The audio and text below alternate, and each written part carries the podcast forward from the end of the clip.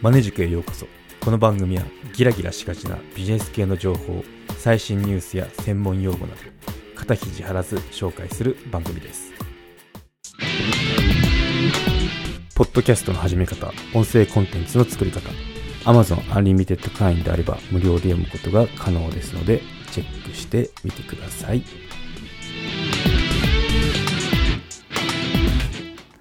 はい今回は個人事業主のファクタリングについて取り上げてみようと思います。はい個人事業主ファクタリングとはということですね。うんそう個人事業主向け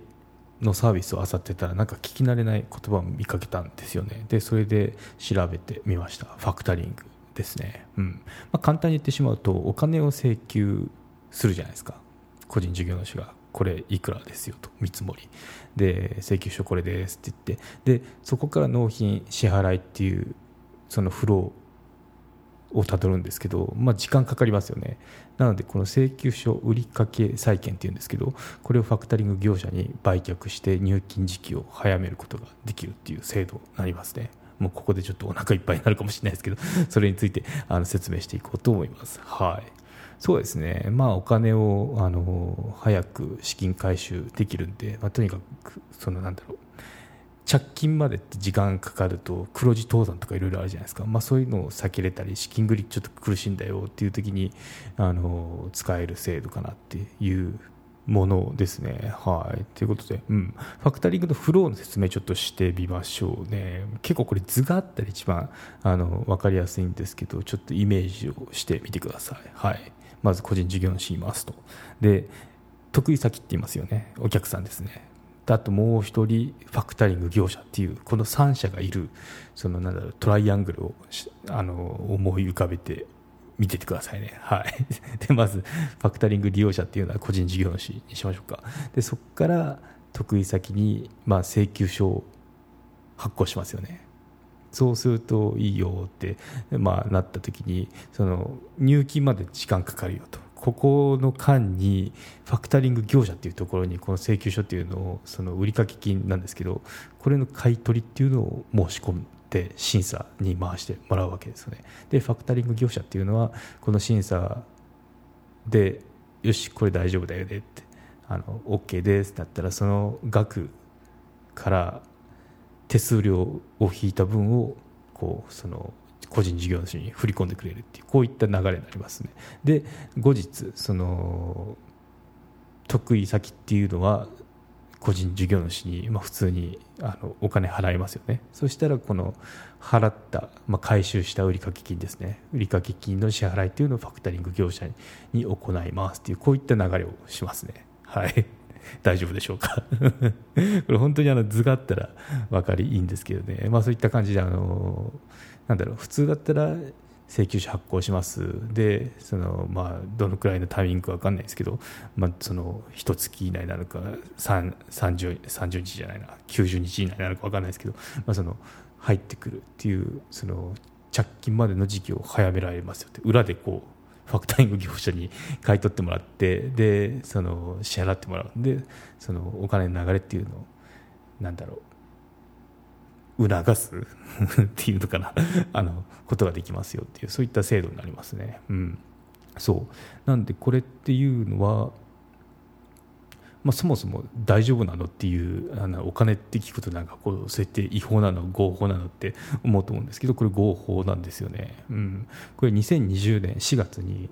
経済産業省主導の債権法改正によりファクタリングを含む売掛債権の売却により資金調達が実現可能になったという経緯がありますということでちょっとなんか難しいですけどリンクの方ちょっと貼っときますねあの分かりいいやつはちょっとあの宣伝も入ってるんですけど、うんそうまあ、そこで図とかもあるんで見ると分かりいいかもしれないですね、まあ、とにかくあの大丈夫なやつです。個人だと。個人じゃない。個人はダメだ。あの個人事業主だと。うん、であの二社間ファクタリングっていうのが先ほどなんですけどこれがあのこれ二社間ファクタリングっていうのはあの得意先にファクタリング業者の存在って知られない知られてないですよね。やり取りっていうのはあのあくまでも得意先から見るとその個人事業主だけですよね。これが3社間ファクタリングっていうのがこれはあの3社ファクタリング業者の存在を得意先も知るようなあのフローお金のフローなのかな、まあ、取引契約のフローっていうのがあるんですけど、まあ、そういったのもありますよって、まあ、ちょっとそこはあの似たような話なんで今回取り上げないんですけどもそういった感じであのとにかく売掛金ですね。売掛金の回収っていうのを早める仕組みになりますよってことで、うん、でおそらくあの NG のやつもあるんですよ。これ実は給与ファクタリングってあの いわゆる給与ファクタリングってやつなんですけどこれは先ほどの仕組みっていうのを会社員に当てはめたものなんですよね。給与明細をもとに給与の前に支払いできます受けられますよってやつ、まあ、前払いっていうのかな、うん、っていうふうなふうに歌ってるんですけどこれってあの実はあの貸金業的には違法っていうか、まあ、違法なんですけど闇金扱いになっちゃうんであの給与ファクタリングを業として行うのは貸金業に該当するのであの、まあ、貸金業を営むものっていうのは財務局長または都道府都道府県知事の登録を受ける必要がありますよってことなんですよね。なんでこれ登録を受けずにやってるところっていうのは闇金融業者なんでダメよってやつですね。なんかこれなんかファクタリングが出たのが2020年ですよね。なんかあの 渋谷だったかな？自販機とかであのダメなやつですよダメな広告で貼ってあった気が今しますね、うん、なんかそんな給与明細でお金前払いできますみたいなのを見たような気がします、うん、なんでまあそういったのも出ててでもこれっていうのはやっぱあのそうですね。金融庁だ。金融庁もその給与ファクタリングや給与ファクタリングっていうのは違法ですよっていうのを言ってますね。そ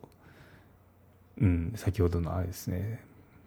とにかくあの貸金業に該当しちゃうんでダメですよって言葉が似てるんですけど、まあ、内容っていうのが違いますよってことで。でおおそらくじゃなくてあの今後いろいろニュースとかで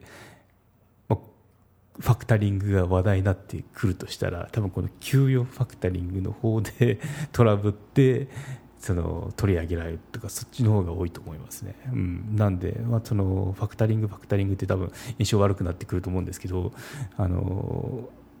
そもそものものだとその事業主を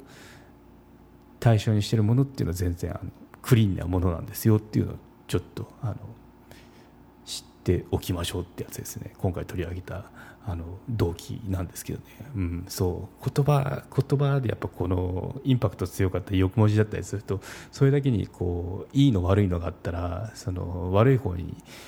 引きずられちゃいますからね、うん、そう。なんでこの2つ種類があるんだよっていうのはちょっと覚えておきましょうか。うん、そう。でまあこのファクタリングっていうのを知ってって思ったことっていうのが、まあ、そんな世界もあるんだっていうのが第一印象ですね。すごいなその仕組みっていう、まあ、確かにその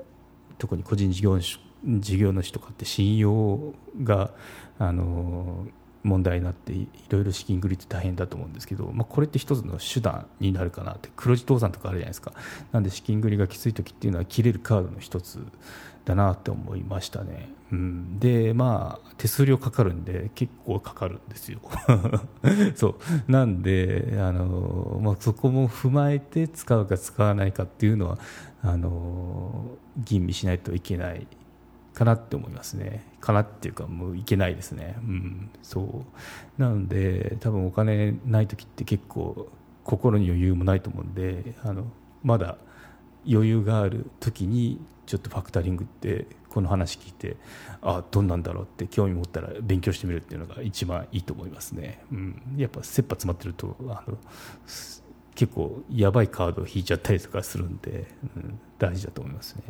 はい、ということでうん。まあいろいろあるんだなって本当になんか